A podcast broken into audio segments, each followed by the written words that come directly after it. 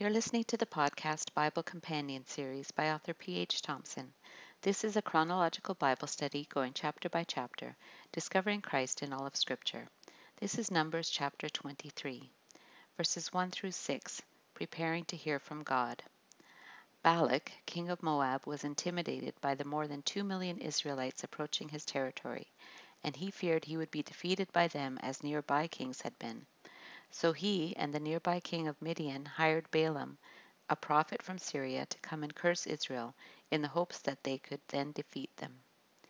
Balak brought Balaam to a height where he could see part of the camp of Israel in the wilderness. Balaam tells Balak, Build me seven altars here, and prepare seven bulls and seven rams for me. Balak did as Balaam said, and the two of them offered a bull and a ram on each altar. They seemed to know that much about the God of Israel that he required animal sacrifices. Then Balaam said to Balak, Stay here beside your offering while I go aside. Perhaps the Lord will come to meet with me. Whatever he reveals to me, I will tell you. Then he went off to a barren height. Balaam could not control the message, and he could not even be sure he would be given a message. So he said, Perhaps the Lord will come to meet with me. God did meet with him, and Balaam told him, I have prepared seven altars, and on each altar I have offered a bull and a ram. Even though Balaam offered sacrifices on pagan altars, God still spoke to him and through him. God sent him back to Balak. He returned to Balak and the Moabite officials who were standing beside their offering. Verses 7 through 12 Balaam's first oracle and Balak's response. Balaam's message is sometimes called an oracle. An oracle can be both the message and the messenger through whom God or a god speaks. This was his message. Balak brought me from Aram, the king of Moab from the eastern mountains. Come, he said, curse Jacob for me. Come, denounce Israel. How can I curse those whom God has not cursed? How can I denounce those whom God, the Lord has not denounced? From the rocky peaks I see them, from the heights I view them. I see a people who live apart and do not consider themselves one of the nations. Who can count the dust of Jacob, or number even a fourth of Israel? Let me die the death of the righteous, and may my final end be like theirs. He says he was summoned by Balak from Aram, or Syria, with the command to curse Israel on his behalf. But he knows he cannot curse or denounce anyone whom the Lord has not cursed or denounced. He sees Israel in the valley. He knows they are different and separate from other nations.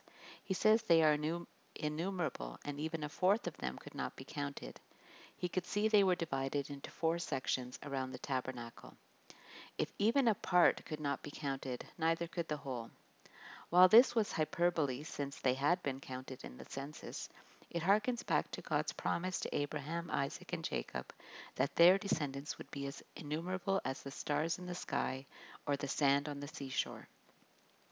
Balaam even wished to share in their blessing. Many desire the death of the righteous, but are unwilling to live the life of the righteous. They want the reward of saints in heaven, but not the journey of saints on earth.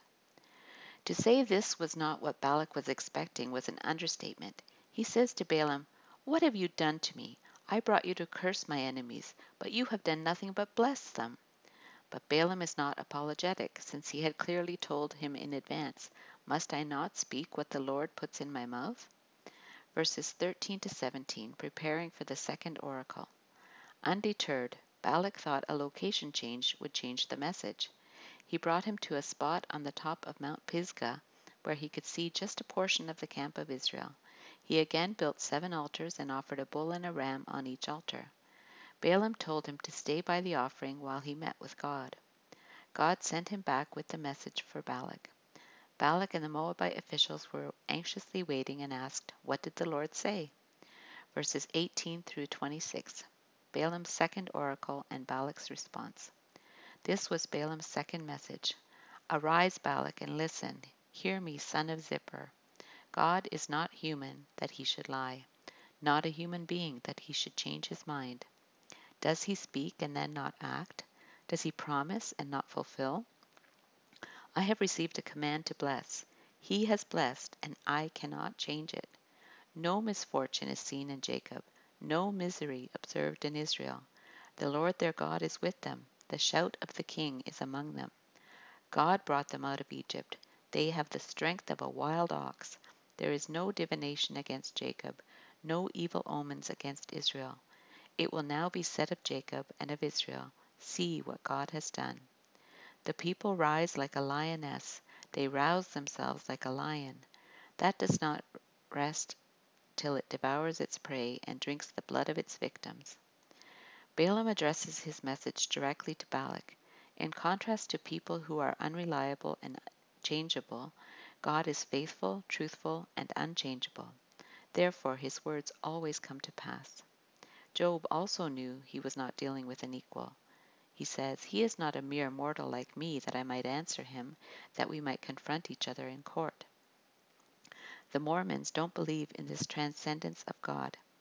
They believe the lie of Satan that they can be gods, and that God was once a flesh and bones man who was exalted to be God. They say, as man is, God once was, as God is, man may become. Contrary to Balak's command to curse Israel, Balaam said he had received a command from God to bless, as God has blessed them, and therefore it cannot be reversed.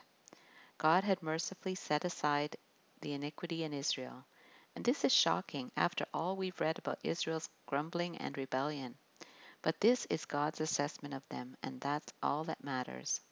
Because God is with his people, Balaam foresees a future king among them. This refers to the Messiah who would bring the blessings of the Abrahamic covenant on all nations. He reaffirms what they already knew that 40 years earlier God brought them out of Egypt. Balak had feared, This horde is going to lick up everything around us as an ox licks up the grass of the field. So Balaam said, They have the strength of a wild ox.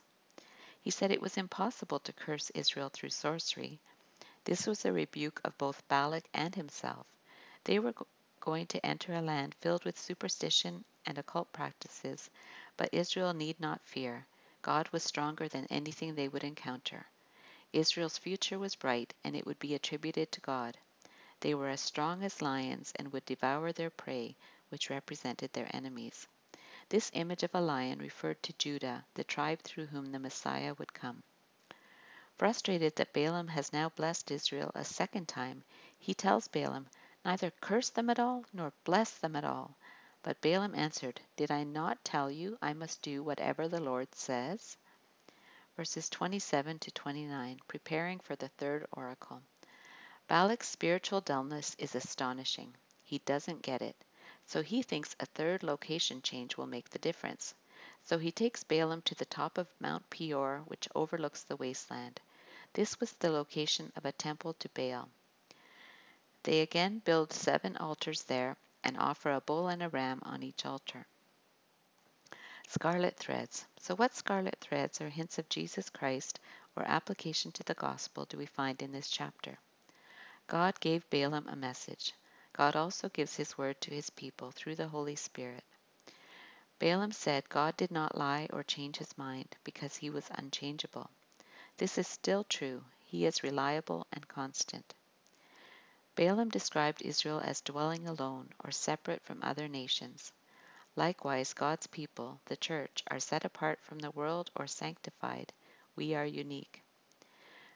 Balaam desired the blessing of Israel for himself, hoping to die the death of the righteous so his final end would be like theirs. Our lives should make the gospel appealing to others. Balaam recognized that God has blessed Israel and he could not reverse it. This was an admission of defeat of God's enemies, and like the devil who cannot change that he is defeated, so it makes him angry, God's blessing cannot be undone. Balaam recognized that God was with them. He came to earth in human form, so he was called Emmanuel, meaning God with us and God is with us eternally through the indwelling Holy Spirit. The theme of God's presence with his people runs throughout Scripture. Balaam's oracle foresaw a future king, the Messiah, or King of the Jews, who would fulfill the Abrahamic covenant blessing on all nations. This was Jesus. Balaam said it would be said of Israel, See what God has done. Israel's God is our God, and he neither slumbers nor sleeps.